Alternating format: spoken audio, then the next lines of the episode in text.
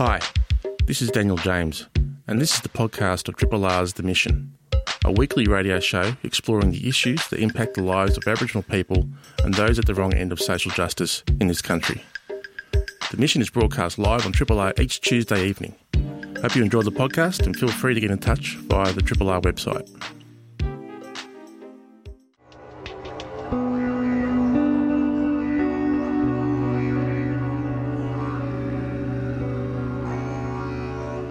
Well, good evening. Welcome to episode zero zero zero three four of The Mission. My name is Daniel James. I'll be your host through to eight this evening. I'll start off by acknowledging the people whose land I am broadcasting from this Christmas Eve, the land of the Wurundjeri people from the Kulin Nation, and I pay my respects to their elders, past, present and emerging. So this is the final show of the year. And I guess at this time of year we all sit back and we reflect on the year that was, and my God, wasn't it a long year? Uh, I think s- some people are saying that two thousand nineteen felt like the youngest, longest year on record, and uh, I can't really disagree. But for this show, it's time to sit back, chillax, maybe have a bit of a reminisce about the year that was. But of course, only this program only goes for an hour or so, so we can't take too comprehensive a look back, but we'll just give you a little bit, tit, little tidbits here and there. So there's going to be a bit of a different show tonight. Um, I've been honoured to have yarned with so many de- deadly people this year. It's um, it's been humbling and great, and I think um, hopefully you and I've learnt a lot together. People like Jill Gallagher, Uncle Jack Charles, Stan Grant, Lydia Thorpe, Richard Franklin, Boona Laurie, Gutjie Edwards, Marcy Langton, Claire G. Coleman, Nellie Crom, June Oscar, just to name a few. And I could play selections from any of those various interviews and conversations about a whole range of subjects. But, you know, it does seem unfair just to um, highlight one particular interview, but as we all know, life is unfair. So I'm going to play an extract from an interview I did earlier this year that you'll hear shortly after a couple of tracks. It's uh, my conversation with Bruce Pascoe, and I think it's, you know, a conversation that's worth revisiting given the goings-on of what's been happening recently, both politically and with our climate and with the voice to Parliament. And, you know, um, I've whittled the conversation, which was originally a forty-five minute conversation, back to about fourteen minutes. But, uh, you know, it's well worth revisiting, I think. So we'll do that. And for something completely different this Christmas Eve, uh, I'm going to actually do a live reading of my essay, ten more days. And I guess that essay kind of sums up why I do things like this show, and it's probably a fitting way to end the last show of the year. So, as always, the best way to get in contact with me is via my Twitter handle at Mister D T James.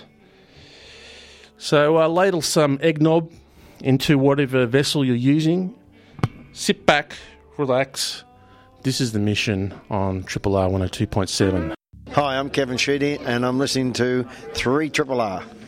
Thanks for tuning in, Sheeds. Really appreciate it. Thank you for your support throughout uh, my first year of broadcasting here at uh, Triple R.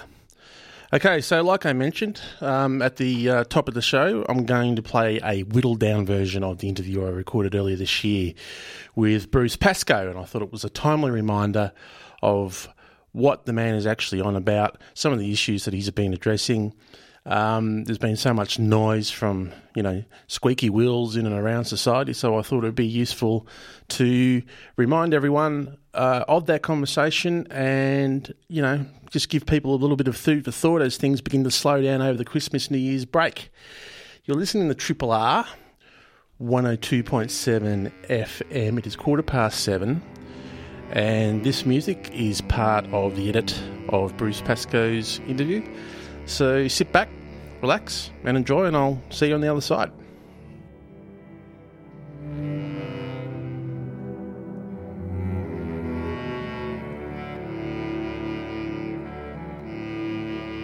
I welcome Uncle Bruce Pascoe to Triple R. Uh, lovely to be here. Thank you. You, um, you've dedicated your life to educating people across the country about, you know, Australia's true history. Um, what instigated uh, Young Dark Emu in particular? Uh, look, I think it's just so important that uh, all Australians are aware of um, the real nature of their country, um, how it was managed in the past, and um, wh- why it was managed in that way. You know, we not only do we uh, miss out on our history, but we also miss out on our land management.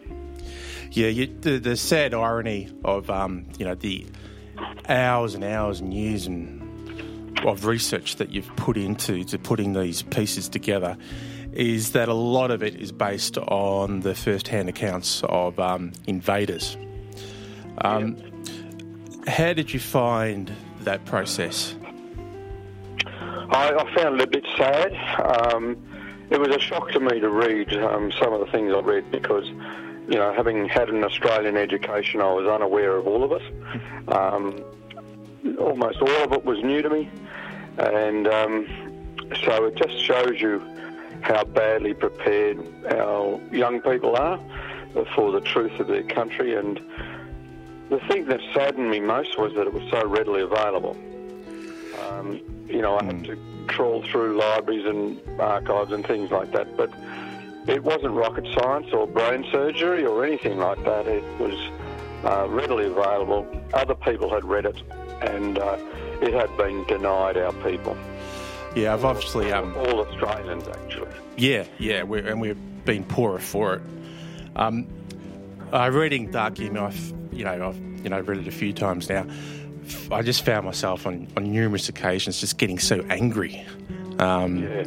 You know, angry um, for a number of reasons, just at the the total, you know, and um, willful destruction of, you know, the culture of our people, the practices of our people.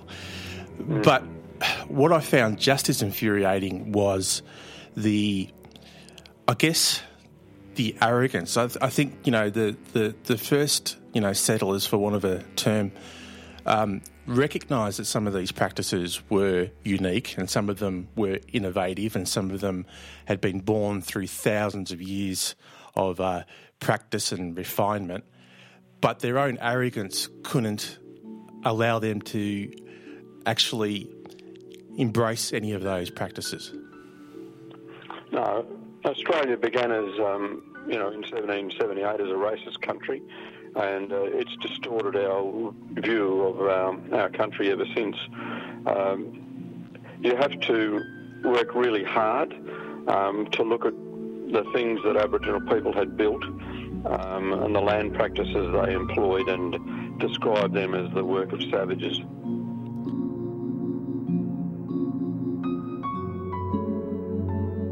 I think once you know some of the, the true history and, and, you know, of Australia, but particularly here in Victoria, some of the places you then visit become quite eerie because a lot of these places brandish the, the names of those places as spoken by the traditional owners at the time of European invasion. So I'm thinking of...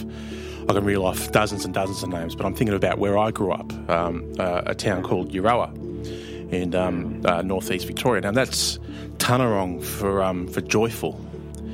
And yet, if you go there today, um, and certainly growing up there as a kid, you had no you had no clue as to whose land you were on.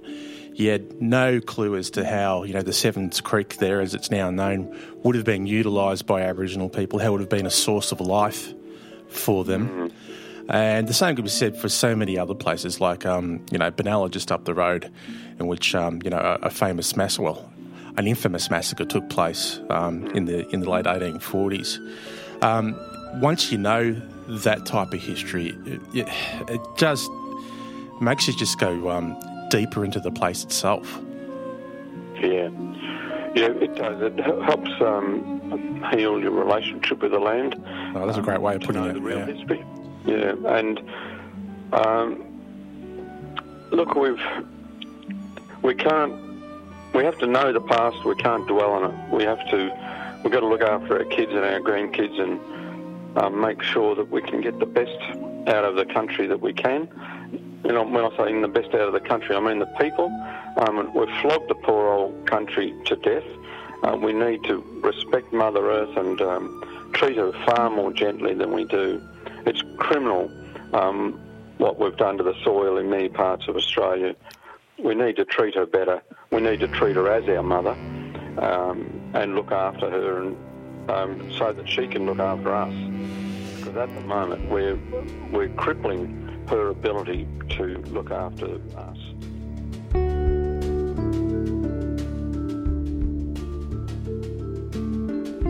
You talk about, um, uh, in both Dark Emu and Young Dark um, Emu, about how Aboriginal people had protected the, the soil before um, European settlement. Do you want to just, um, you know, describe some of the practices and what some of the, the early invaders found in relation to soil?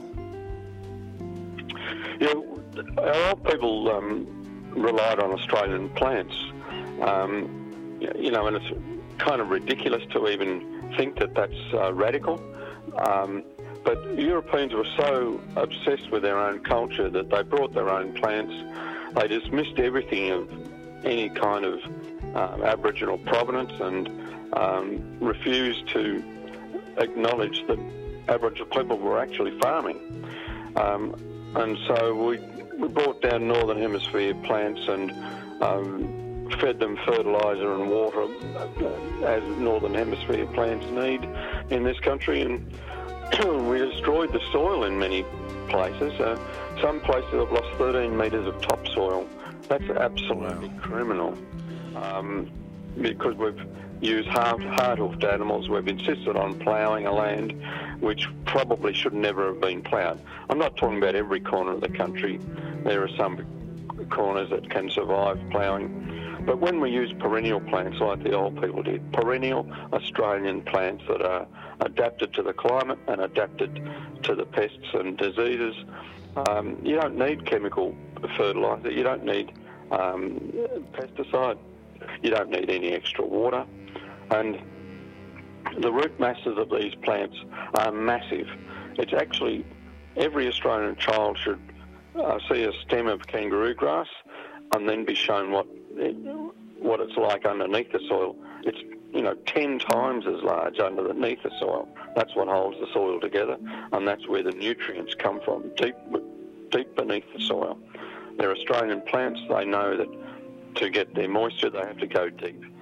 And that's where the richness in Australian soils lies, um, with these massive root systems.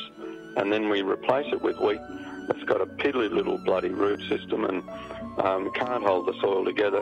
We have to plough every year so we can plant it, and we're destroying the soil in the process. You know, Sir Thomas Mitchell saw our Murnong growing right across the Western District, and probably um, the biggest field of agricultural endeavour the world has ever seen, and, and the sheep destroyed it virtually in one night. Um, whenever the sheep went, they destroyed that plant. And that system of growing food, we're trying to replicate down here on my farm now, because Aboriginal people were companion planting. Um, they were using perennials, Australian perennials, companion planting, and the whole system worked so well. And uh, Mitchell was so impressed, so was Lieutenant Gray, so was Sturt. All of them extolled the beauty of the country, its productivity. Um, but people like Mitchell hardly seem to recognise that it was the agency of Aboriginal people.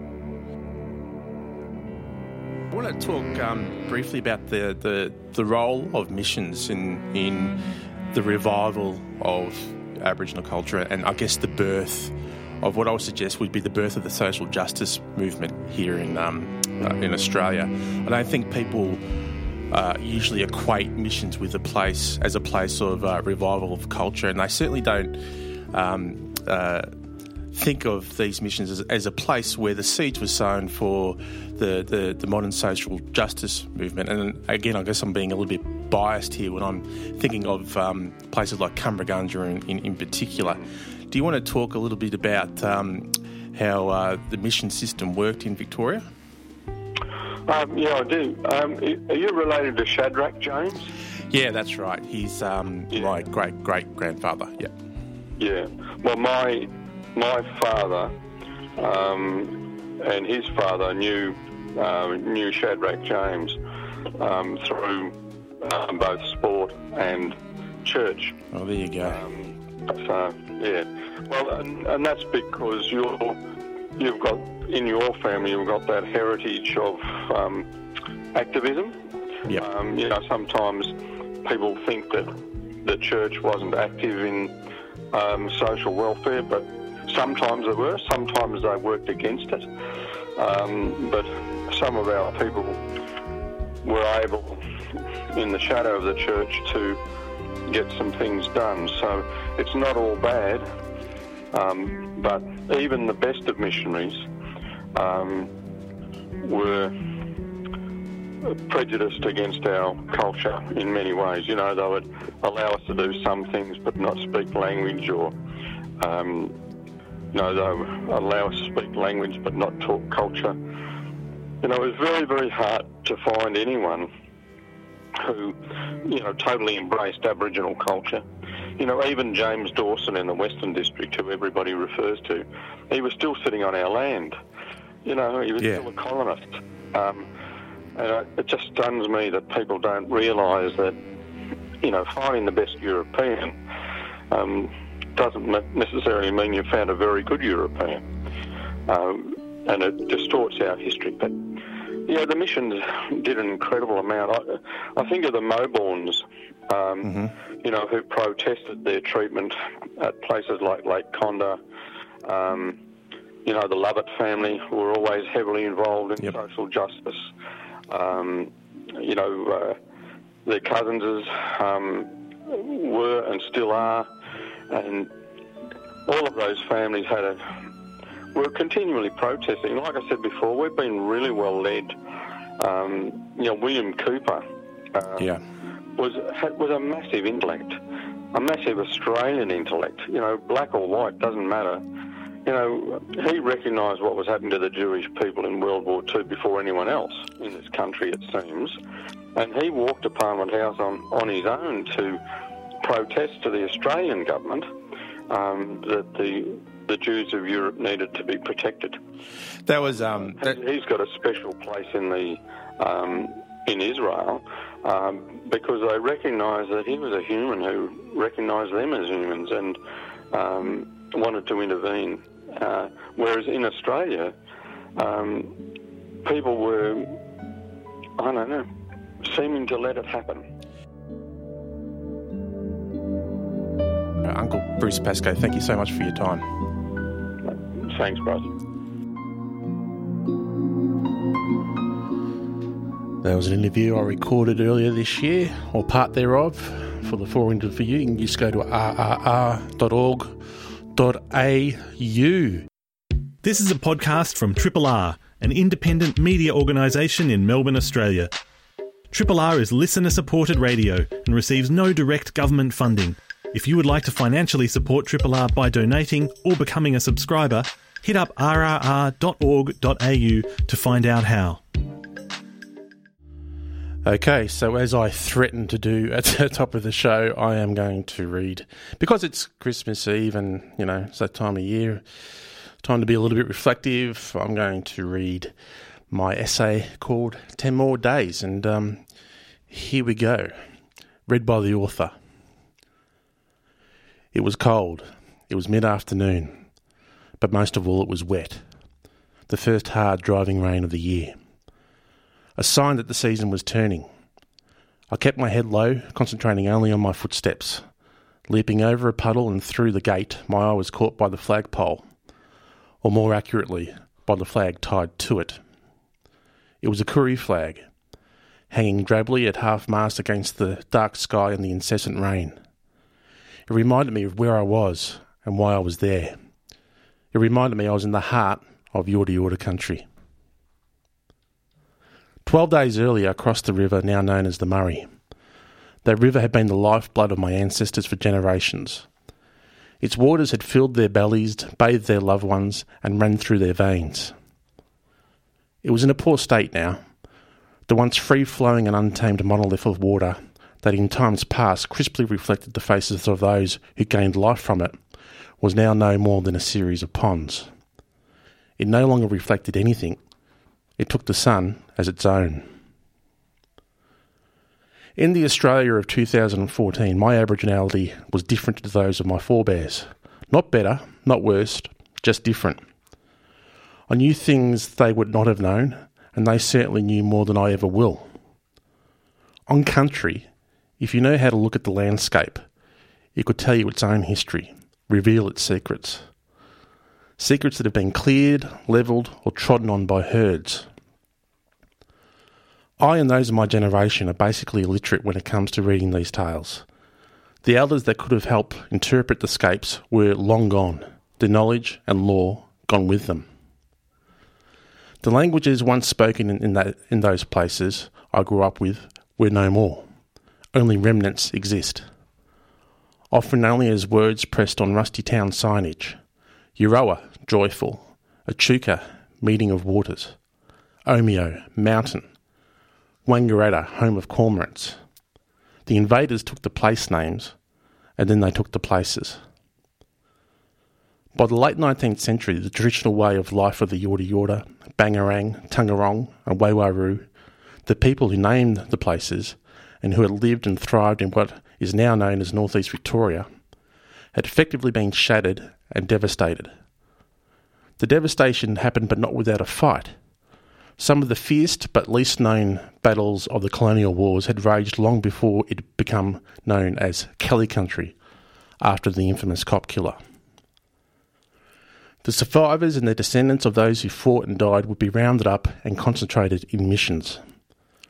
These missions would protect those who remained, their Aboriginality to be educated or ripped away, rinsed off through the teachings of an omnipresent yet invisible white god.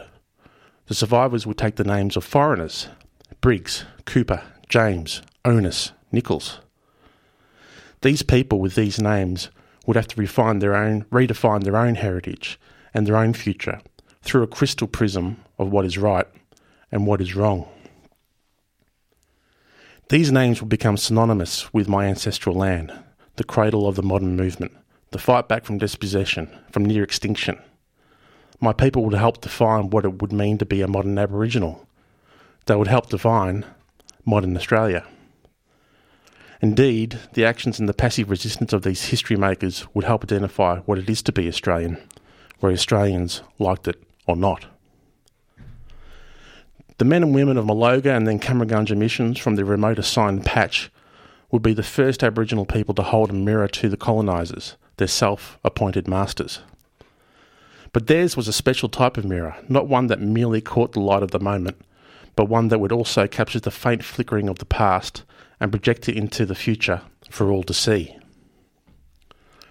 These leaders realised that to be born Aboriginal is to be born political. Aboriginality since invasion has been a political issue, seen as a problem that needed fixing. These leaders knew that participating in the political debate was a choice. However, whether they were subject to the machinations of the debate was not.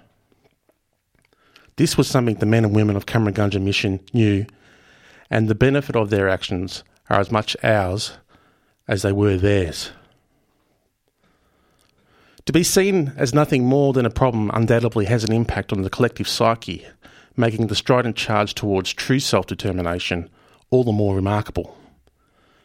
Eventually, they would walk off that mission and forge a path towards social justice that has benefited people from all backgrounds, with Aboriginal people at the forefront, holding that mirror. The water-sodden flag at Echuca Hospital was a testament to the progress made by us as a collective. Little less than a lifetime ago, Aboriginal women were forced to give birth on the verandas of that same hospital, forbidden inside its Victorian walls. Times had changed. Nothing given to us, every concession fought for. And now, here in the twenty-first century, here there hung our Koori flag, and it did provide comfort.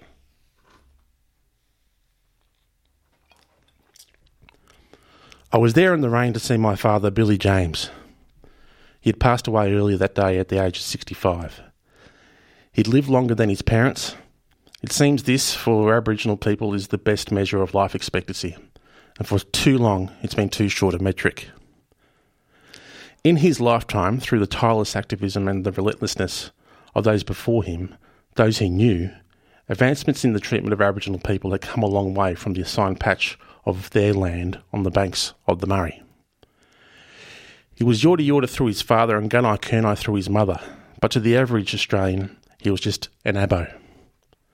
This would be a label that he and his brothers would try and shake for the rest of their lives.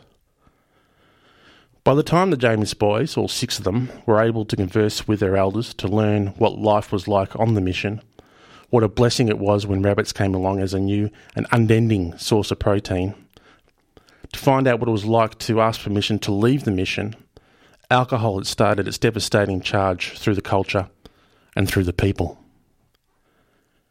Alcohol would stain and sanitise everything in its path. Its toxic tide would have a far more powerful bearing on the well-being and psyche of the people than the river it had replaced. It diminished the memory, clouded the judgment, silenced the discourse. Booze reduced the time spent with family and with loved ones. It was greedy, it was ruthless. Connection was lost, and culture with it. In some instances, drinking would become the culture. The James boys would have to hang on to any threads that were spun their way, and whether they liked it or not, they would have to forge their own identity as Aboriginal men, just as their forebears had. In nineteen sixty, their father, Rupert, told the Benalla ensign, We have, we, we three, him and his brothers, have a bit of Abbo blood, but my grandfather came out of from Jamaica and married a Tasmanian Aboriginal woman. It was a lie. One can only speculate why my grandfather held back the truth from the local paper. We know our lineage well. We are proud of it. We are proud to be descendants of the Tamil pastor teacher Thomas Shadrach James. We are proud to be descendants of Ada Cooper, sister of William. We know this to be true. He knew it to be true. He told us as an old man over bottles of Schweppes in his caravan, his home. So it was with initial bewilderment that I read his words in that starchy copy of his local paper. To understand, I would have to imagine myself in his position. A black man in a white town. He and his boys weren't considered humans at all. The Australians of nineteen sixty was less tolerant than the country we now know, although many in two thousand nineteen would happily drag us back to where that place was. He appeared in the ensign because his boys were showing the same football prowess he had as a young man. That prowess had got him off the mission. Wangaratta Football Club, along with the Salvation Army, had organised a house for him and his young family at the junction of the Ovens and Kings Rivers. The river, or the rivers, regularly flooded, which led to Billy contracting rheumatic heart disease, a disease and a condition that only exists in remote Aboriginal communities up north today. It is a disease that should have lost its battle against the First World, but shamefully, here in Australia, it has not. Australia's Indigenous game had brought Rupert security and a form of celebrity he couldn't have imagined as a boy swimming in the river and fishing for the other great but tasty pest introduced by white fellas, redfin. Football became a new form of cultural expression for Aboriginal men. Rupert's father, Shadrach, was a key member of the formidable Cummeragunja football team, a team that conquered all in its all in its path. Football gave the young men of the mission a sense of purpose, most importantly, a sense of togetherness. In a world where no one was prepared to do you a good turn, the idea that others had your back was empowering. But by nineteen sixty, the football prowess that had exalted Rupert had faded. Nobody had his back anymore, and if there was one lesson he could pass down to his boys, it would be to stick together. The referendum was still seven years off. Terra Nullius was still accepted as fact. Abbo, Bong, Darkie and Coon were all common and open descriptors of first Australians. This is well before social media. This is when people in the street, at your place of work, or at the pub would say it to your face. Not a keyboard in sight.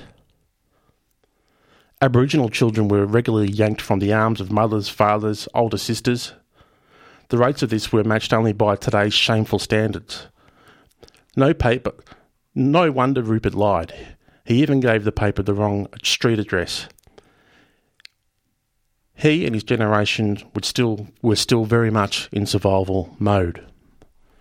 It was about his children and the next generation.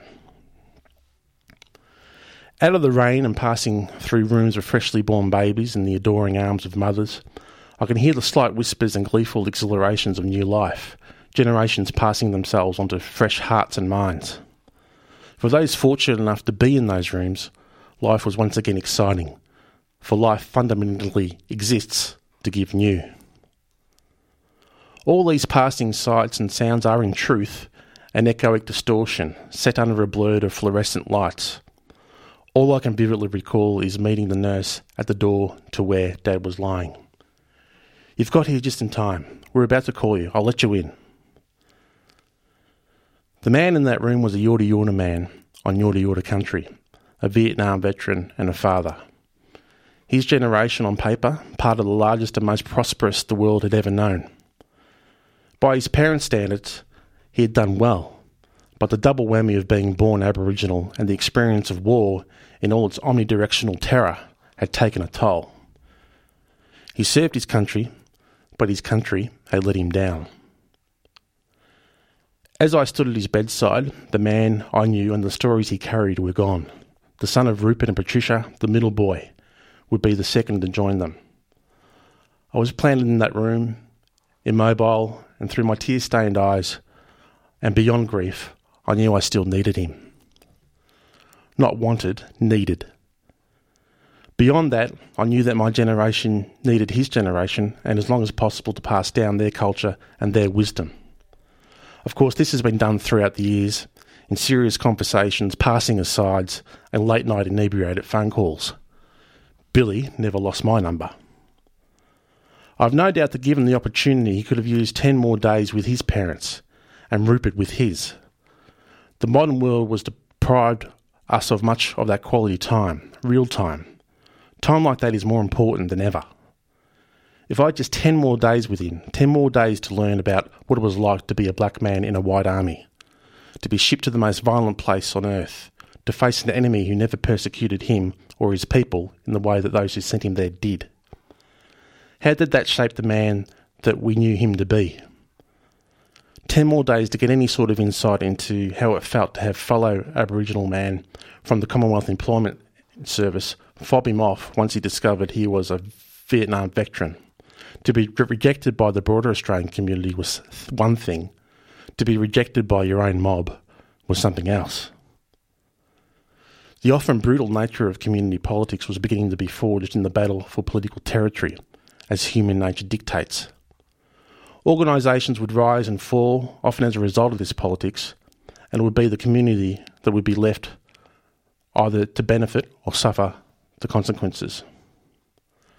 Ten more days and I would have had a chance to delve deeper behind the humorous anecdotes to gain a deeper understanding of how humour itself was a for- form of sustenance. Who knows what I would have discovered about him, what I would have, what I would have found out about myself. I, like him, like his parents, we'll have to forge an identity using examples and principles set by those who came before us.